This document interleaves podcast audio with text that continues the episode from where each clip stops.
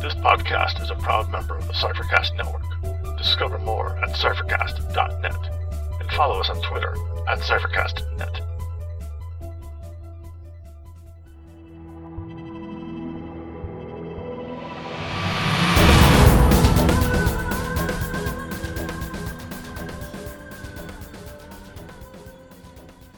Welcome to Incantations, an Invisible Sun podcast. I'm Dave. And I'm Danny. I'll be covering for Scott, who's been pulled back into shadow. And we will be your guides along the path of suns. Today we sing two spells. With a distant light pierces the mist, we dig into Monte Cook's campaign setting in the sprawling city of Ptolus with our guest, Brandon Ording. And then, with the Vislae Tourist Bureau, we talk about the Gen Con character creation sessions Danny and Brandon ran.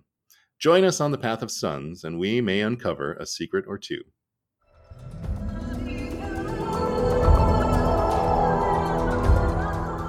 With a distant light pierces the mist, we discuss inspirations for Invisible Sun games.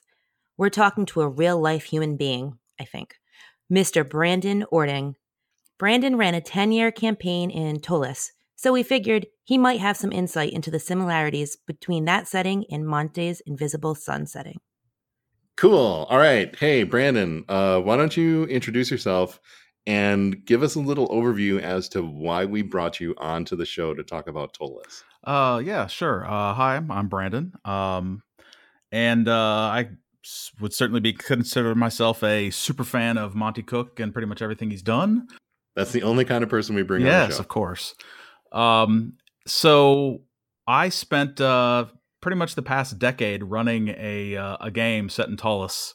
So uh, if there's anyone else uh, other than Monte himself who uh, knows about the city, it probably might be me. Uh, it might be fair to say. I don't think Monte ran like worked on Ptolus for ten years, so you might be surpassing him here.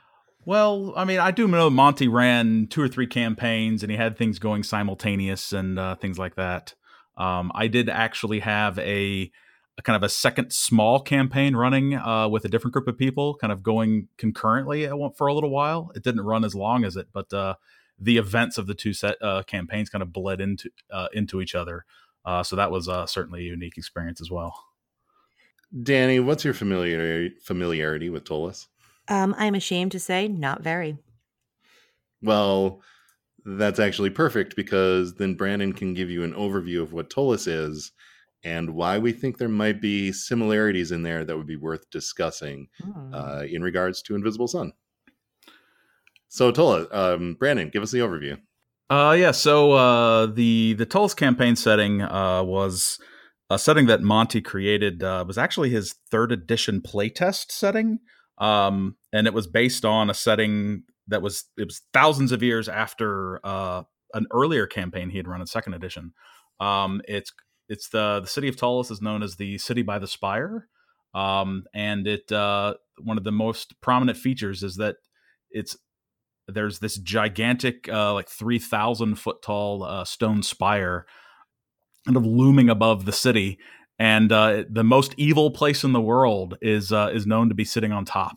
Uh, it's an hmm. evil fortress known as Jabel Shammar, and so you kind of literally have you know the capstone you know dungeons you know looming over the city for the entire campaign it's uh a super detailed uh you know city uh, setting where you can run many campaigns with never exhausting the material in, in the book uh the book itself is like 670 pages uh the pdf version's over 800 pages with all the extra indexing um wow and it just has so much material in it. Um, like I said, I ran a game. I bought the book uh, Gen Con in 2006.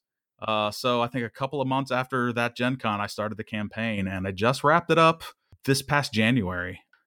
Did you cry when you wrapped it up? It was uh, it was a pretty dramatic moment. Um, it, had, it was with the exact same group of players who I started it with uh, and they were all playing the same characters they had started. So they had basically run through and played those game those same characters for that entire campaign. So it was uh it was a, it was certainly a it was an interesting moment once that uh, finally came to its conclusion. But uh, mm-hmm. Um, so that that campaign setting, it really just focuses on the city. There's nothing outside of it in there, is there? So it does detail a little bit about the world that it's in, but Mhm. it almost is there's it's pretty much there's nothing interesting going on in this world except for in the city. And it gives there's there's a good explanation in the setting for it because it turns out that there is a lot of reasons why all of the adventuring and evil and all of stuff is all kind of centered in this one one spot in the world. Um, but yeah, so you kind of do get a here's what this world is, and here's some of the other settings. But for the most part, all of the all of the campaign information is all about the city. So where in, in another book you might get you know a quick overview on the cities in a nation, and then here's another nation and another nation, another continent, and things like that. Instead, in that book, you end up getting well, here's this district of the city, and you get an entire chapter that goes into that. And then here's another district of the city, and here's how they're different. And um, and in each one of those in each one of those chapters, you get a really good overview on you know what what kind of things you can find in that district and what makes it different from another one. And there's all sorts of different levels of detail that it goes into. Um, you might find specific locations detailed uh, to the point where they even have a tactical level map of like the the building um, Mhm. and with it full NPCs and stat blocks and things like that. But then you might get a, another thing where it's just a you know a small description. Um, it also includes things like here are some random encounters that you could have while someone is in that district, or you know if they go into this shop, here are some of the patrons that you could have them you know encounter. Um, and and then it goes all the way down to kind of listing some prominent NPCs in that district.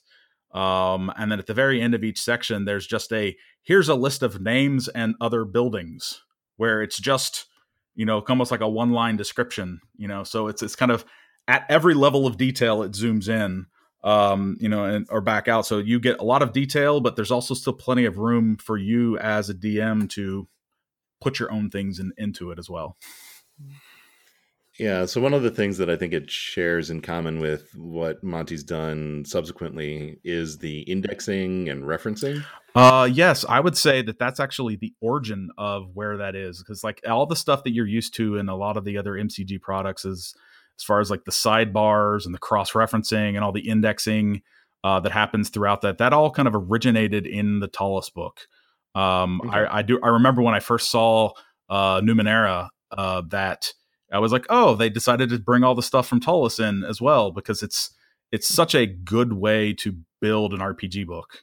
Um, because anytime you find anything of any significance that's being referenced, you look to the sidebar and there you go. Here's a page reference to go find that where that is in that uh, you know in this monstrous book. And so a lot of that stuff originated in that book. Um, I think it was a how do you make a book that is 700 pages? You know, how do you make that manageable? Um, and I for think somebody who needs to use it and reference it at the table. right to make it a useful table reference you know that kind of thing. And i've there's been times where you know it's like i've I, i'll usually have the book you know when i was running a session i have it you know, near nearby and it was like all right i i know this section. Oh there's this cross reference let me go take a look at this thing.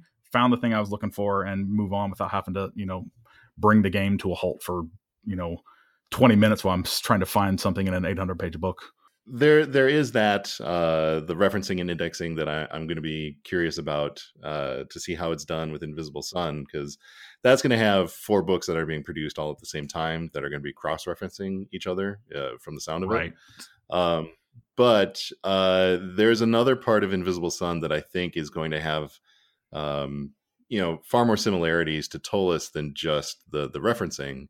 So one of the things that I think is going to be uh, interesting for Invisible Sun, uh, in the sense that it ties back to Ptolus, is I think one of the major features that's going to show up in the setting is going to be the city of Satyrine, uh, also called the city of Notions. Uh, it's got a whole bunch of other names. I I can't recall all of them, um, but Satyrine sh- had its own entry in the Kickstarter. It's part of the actuality, which is the realm of the indigo sun. It's the indigo sun, not blue. Blue is dreams and whatnot. Um, and when I was reading through all of the information that we had about Satyrine, and how it's this large, expansive city, and it's been around for you know ages and mm, well millennia, uh, and it existed uh, before. Ooh, I'm trying to remember what the lore is on the Kickstarter, but basically, Satyrine existed. Um, before people populated it, and then you know Vislae and humans showed up, and they took over Satyrine, and now you have this huge bombed out war devastated city that seems to be like you know probably the preferred starting point for any new campaign in invisible sun. Uh, so when i was reading through that i said you know this sounds a lot like uh, the work that Monte had done in Ptolus, which i only had passing familiarity with so i was curious um, how do you think the lessons that you've learned from Ptolus are going to apply to a campaign that's run in Invisible Sun. Uh, you know, given that you had this large urban setting that Ptolus focuses on, and then you have another major urban focus for Invisible Sun. Like, what lessons did you learn running a 10 year campaign in a city? Uh, so that's that's interesting because it's like there's a lot of guidance in the the Ptolus book about like how do you run an urban setting, you know, that kind of thing like that. And uh and I found a lot of that stuff was uh you know really really helpful. And the thing is like you have to keep in mind that when you are in a city um, especially for like well like a d&d campaign uh, resources are plentiful. So um, it's not just you can't just expect them to be like going on an extended adventure and then well no i'll just go back to the town you know and that kind of things. Like you just go back up and go buy some more magic potions and things like that.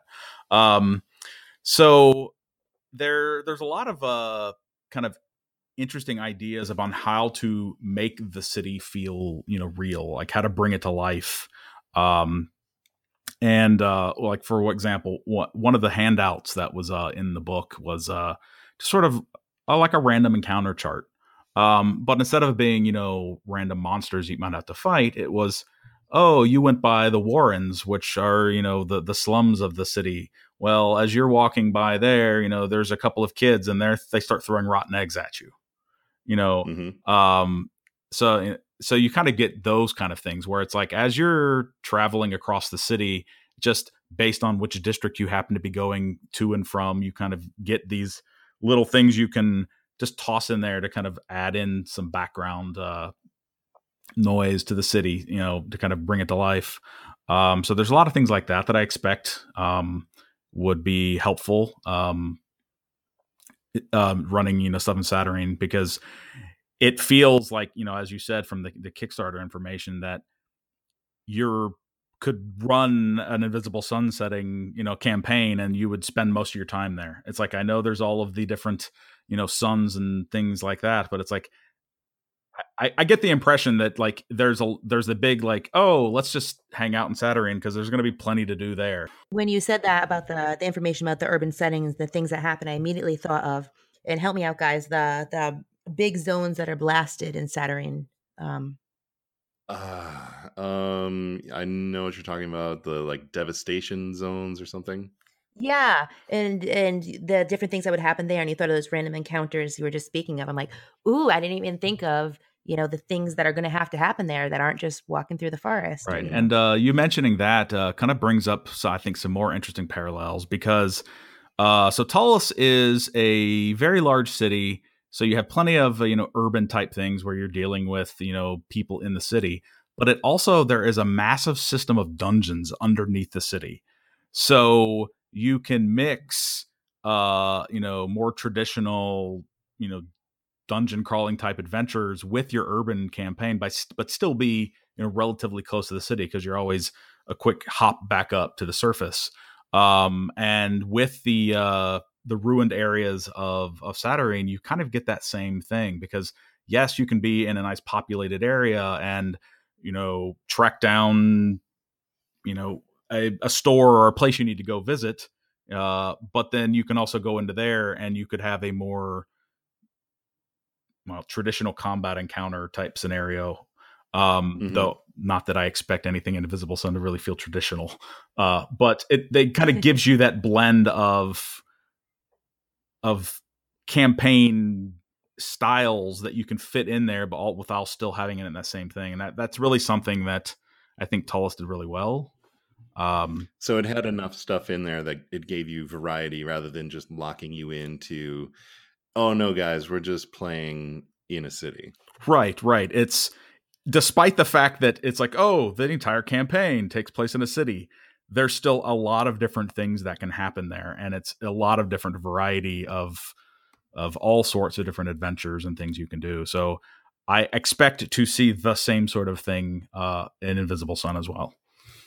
Question for you about that then. So you're you're talking about them, you know, living in the city and spending 10 years in this campaign where did they live? Did they have their own houses? Did they, you know, did you develop that neighborhood like we're going to be doing in Invisible Sun when we do character creation? Uh, so the characters over the course of the campaign, um, they started out as they. St- I started the campaign with them all having never been to the city before, so they were all new. So they all joined in. So uh, joined. They kind of met each other, and they all you know came to the city. Um, so they started off just kind of spending, you know, buying rooms at the inn and things like that. And there's there's a, a particular district of the city, uh, well, that's a subsection in the district, of the city called uh, Delvers Square, and that's kind of the it's the adventuring section of the city, kind of in a microcosm, because you've got all the things you might need right there. So they they spent a lot of time there at first, uh, but eventually, you know, they wanted to get their own place, so they ended up making a deal with a uh, one of the crime bosses, and they got a, a small apartment uh, that they had kind of on loan. Um, but uh, through some interactions with some other NPCs, that got burnt down. Um, so, um, but eventually they they found themselves uh, they found themselves uh, having received a, a place called Rosegate House, which was this uh, this estate in the nobles' quarter. And so from that point on, they kind of used that as their base of operations and found themselves having to interact with nobles on a regular basis because they had to travel in that area to get to the house that they had just received as a reward. Uh, question about that estate that they received. Did you did you find that you could use that as, uh, I guess, a hook to you know kick off new stories for them or things for them to track down? Could you pull that into the campaign as more than just, hey, this is your thing, but could you use it to motivate them? Uh yes. Uh there were a number of opportunities where um the fact that they had this attachment to this house um and we had it mapped out to the point where like we knew like what it actually looked like and where the rooms were and turned out that there was a dun- the, a basement that they didn't know about when they first uh, when they first got it. They discovered it, so it's like very much like how you know Invisible Sun. You kind of have these houses that you may not know what's there and secret mm-hmm. rooms and things. It turned out there was a secret basement in this place, and when they first discovered it, there was some sort of crazy vampire down there, so they had to deal with that. Um, and yeah, there were a number of times where the fact that they had this kind of this base of operations um, it kind of became relevant. Um, and it wasn't always just me like, aha, I'm going to take this thing and destroy it because yep. you know you have it. But um, even to the point where they started, uh, you know, trying to hire people to to man maintain the grounds and have bodyguards at the place and all that kind of stuff. So there were there were a lot of opportunities there where that that was it became a, a kind of a, a big focal point um, over the over the length of the campaign. So this really was a living city for them. Oh, definitely. Um, they uh, they it's like they over the over time this like they became friends with uh, you know various NPCs. Um, they that turned out that uh, you know one of the characters, their grandfather worked at uh, at the the Delvers Guild uh, library, which is basically a place that adventurers go to get maps and things. So it's like a, they had a connection there, and um, o- over time, let's say some of these things evolved. I mean, eventually their grandfather died. Um, well, he was assassinated by the the Assassins Guild, the Vai, and retribution for something that the characters did. But uh, um, but yeah, so like they they uh they were very in, involved in the things going on in the city, um, but they were also kind of instrumental in shaping some of the events too. So it wasn't just them, you know, latching on to things and reacting. It's like they they very much started trying to shape events themselves. Yeah, and that was the next question I had. Uh, how much of this were they driving versus what you were presenting to them as part of your campaign plans? So I wouldn't say that it was as completely player driven as it appears that Invisible Sun is focused on. Mm-hmm. Um, but if it if only because that was not something that occurred to me to be like let's just make it completely player focused you know that's i think that's kind of an innovation that uh i think in, uh, invisible suns got but the fact that they were so invested in the characters and the setting uh it made them start to want to do things and it's like it wasn't always about well what adventure hook am i going to throw at them this week you know that mm-hmm. kind of thing um and one of the other things that really uh for running the game as long as I did is it allowed them to continually, you know, act to things and then see the repercussions of those actions. Um and even to the point where there were things that happened years later like that because of, you know, something that happened earlier in the campaign, they got to see that stuff play out and the repercussions of those actions. And, and so that was something that I was I was always tried to do um, as much as I could was there was never a point where you could call something done. Like it was, there was always what's the next step and what's the next thing and what's the reaction to that.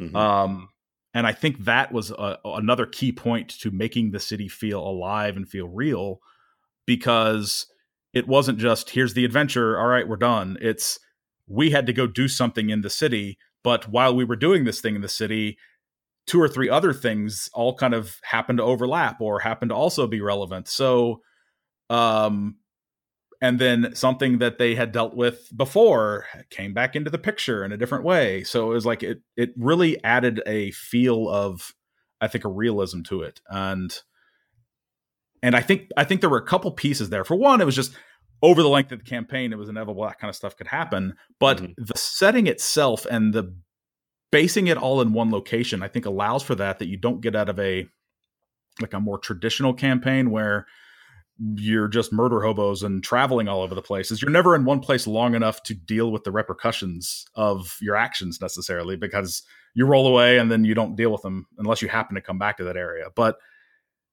in the city of Ptolus, you are there all the time. Mm-hmm. Um, so you're always going to be dealing with the fact that you, if you pissed off the, you know, the Assassins Guild, well, you're going to have to deal with that because now they're coming after you, you know, that kind of thing. Um, really makes you think twice about putting that blade in the kidney. Yes. Um, I guess before we wrap up here on Ptolus, uh, is there anything, any final thoughts that you have about your experience with Ptolus and what you're expecting from Invisible Sun. Hmm. Well, so I guess one other thing that I, I did want to mention is is just seeing you know the kind of themes and things that were in the city um, of Ptolus, and then comparing it to like the stuff that's been talked about in Invisible Sun. Um, I do find a lot of interesting kind of parallels there, um, mm-hmm. where I think Monte's kind of like revisited some of the same, is revisiting some of the same themes. Um, like on the surface level, uh, you know, invisible sun is the source of magic. Well, in Ptolus, there was an invisible moon of magic. Um, so I mean that that's just kind of a, a silly example, but uh, there's there was also uh, these things uh, known as the jewels of Parnaith, um, which were these sort of these pocket uh, realms, like pocket planes, dimensions that were they were all based on these metaphysical concepts. Um, okay. You know, things like uh, beginnings and endings, or the physical, or energy, the mind, spirit, magic, and the divine. Um, so those were all of these different ones, and each one of them had a ruler. And the idea was that if you could travel through them and progress through them, you could gain uh, divinity.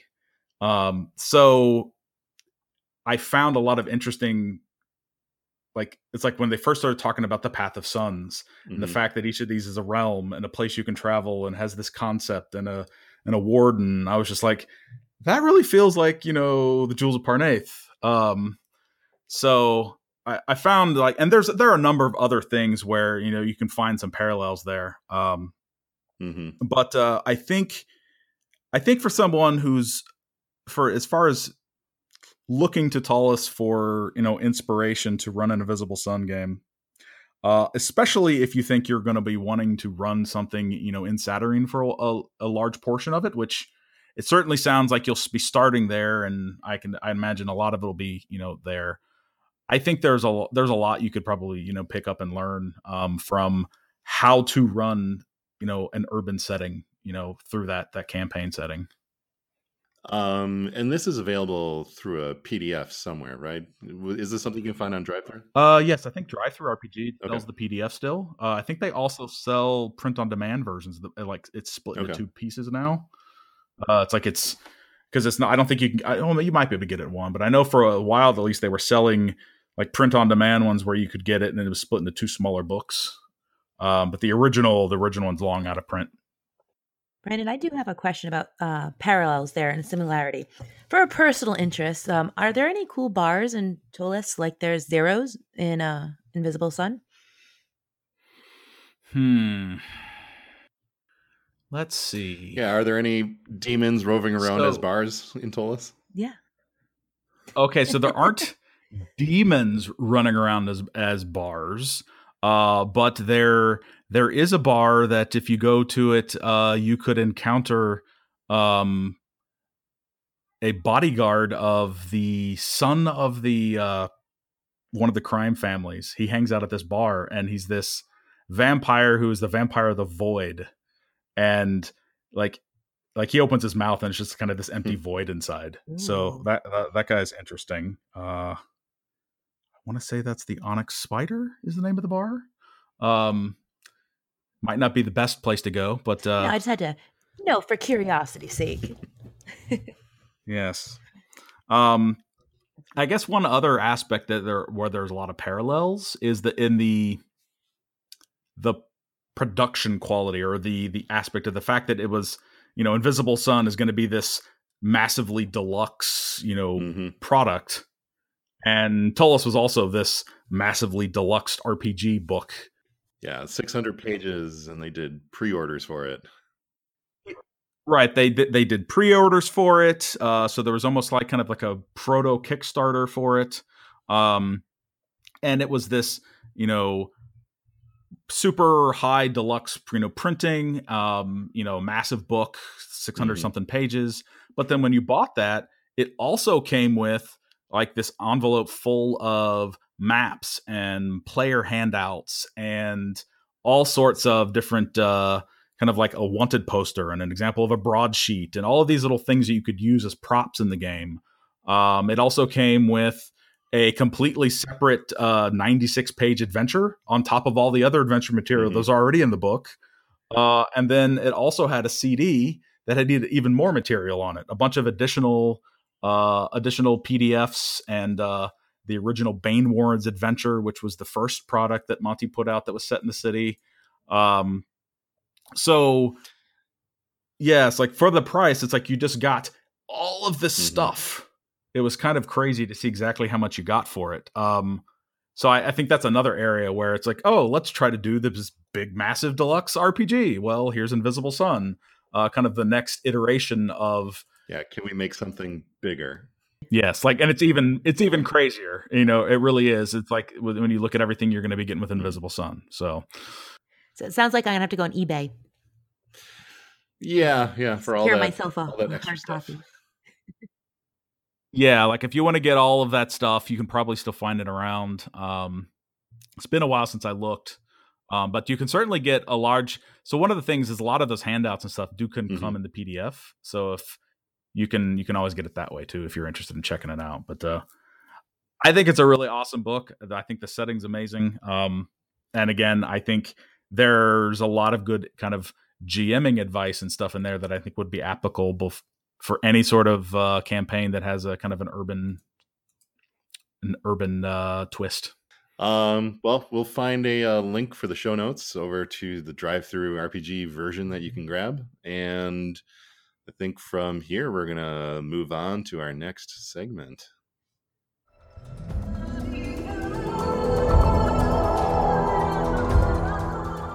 We're stopping in at the Vislae Tourist Bureau one more time so we can talk to Danny and Brandon about their experience running the Invisible Sun character creation seminars at Gen Con.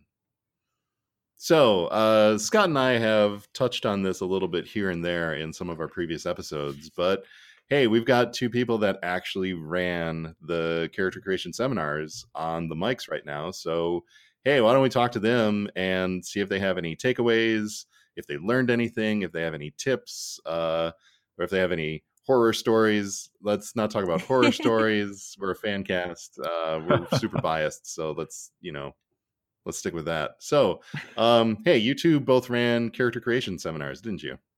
Yep. How'd, the, how'd they go? Awesome.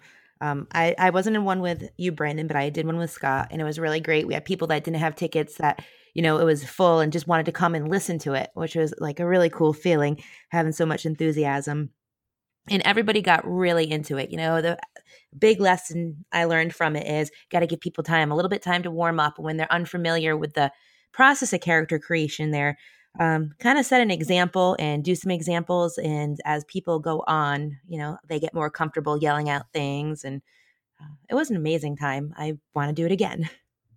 Uh, do you think that uh, warm up is something you're going to run into at your own table with your friends or is this more of a like big big session at gen con thing where hey nobody really wants to talk first I think it's definitely going to depend on the table. Um, I have some friends that are familiar with, you know, r- being in a campaign that I run where they contribute so much to the story, and then ones that are more of the traditional, the GM runs everything, they decide on everything.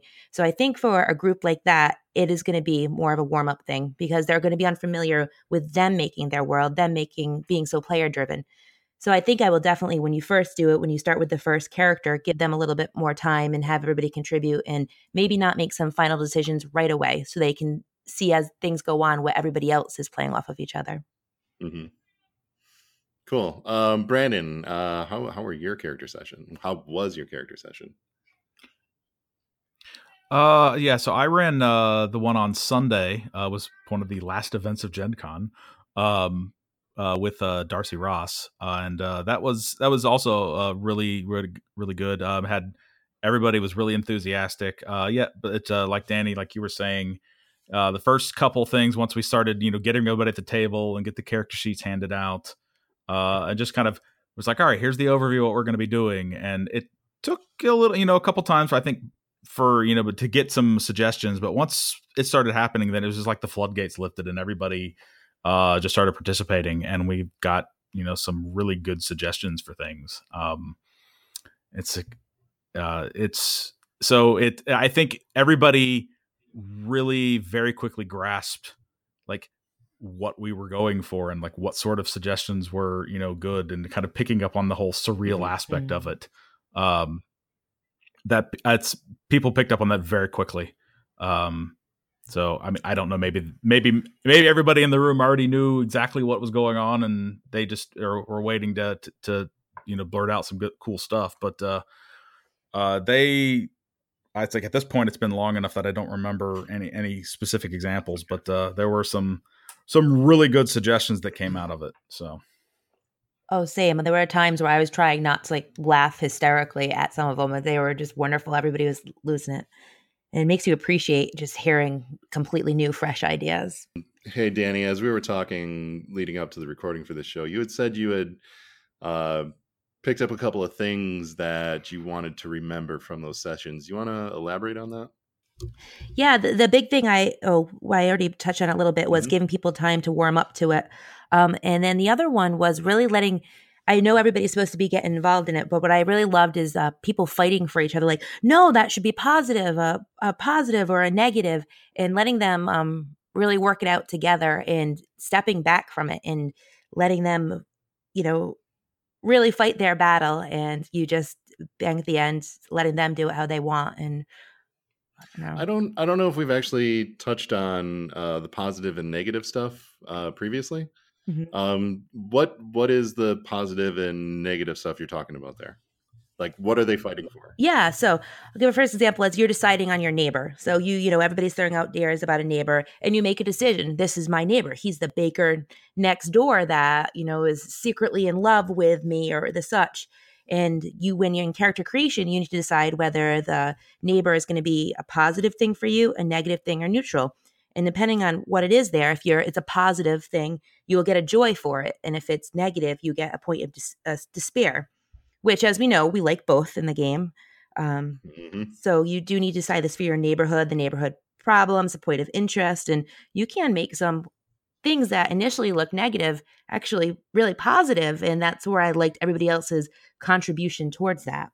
Was just thinking of something to go along with the negative and positive things. Um, so as the you were acting as the GM over this um, you know session. So were you looking to them to argue for, you know, should this this thing that they pitched be a good or a bad thing? Did you did you leave that up to them, or were you thinking about that yourself? Um, I actually left it more towards them to fight it, and the the bottom, you know, the end game.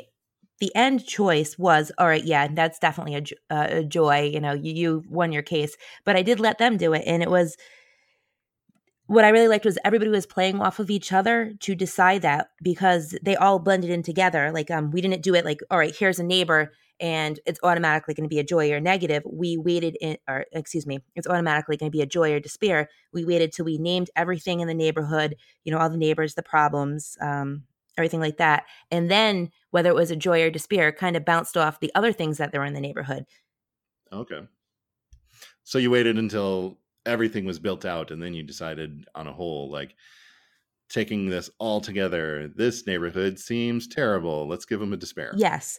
And there was one that had a graveyard and then it was haunted by this ghost and but it turned out being positive because the ghost uh, scared away intruders from the person's house. And so initially it looked bad, but it wasn't. And it Mhm. worked out really awesome.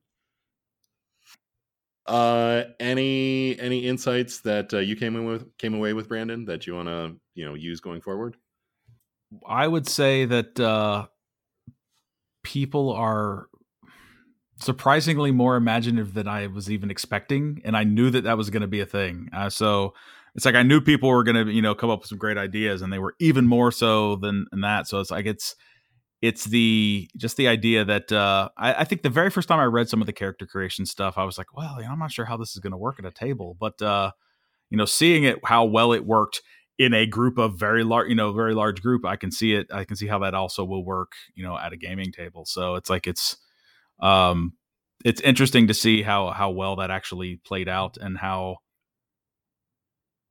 how interesting how how the, the that being the first session you do for an Invisible Sun campaign, how that just sets the tone for what everything else is going to be. Mhm. Um, I think it's it's a it's a great way to really start introducing to the players like this is not going to be a regular RPG. This is going to be something very different, and um, getting them enter you know, and the fact that you are picking neighbors and theses for other players and that you aren't designing that for your own character um seeing that thou how how well that worked out i think it really it's a it's a it's a really interesting choice that you know Monte did there to make everybody invested in everything else so it's like i, I liked seeing how well that actually worked Yeah, it really is an exciting way to start off a game. I never thought that session one could be such a blast. Uh, yeah, I mean, in the in the couple session ones that I've done, uh, it is a ton of fun to sit around and brainstorm that stuff with the rest of the table. So I'm really looking forward to doing it with my regular group. Mhm. Uh, so we're going to be running up on our time here. It's uh, we're going to cut this segment a little bit short, but hey, we've got a whole show already put together. So uh, thank you so much for joining us, Danny and Brandon. Um, Thank you for having us. if we have yeah my pleasure um if we have an opportunity to bring bring you two on again uh once you know ndas lift up Mhm. then uh you know we'll have to talk about that Yes. yeah be happy to be on again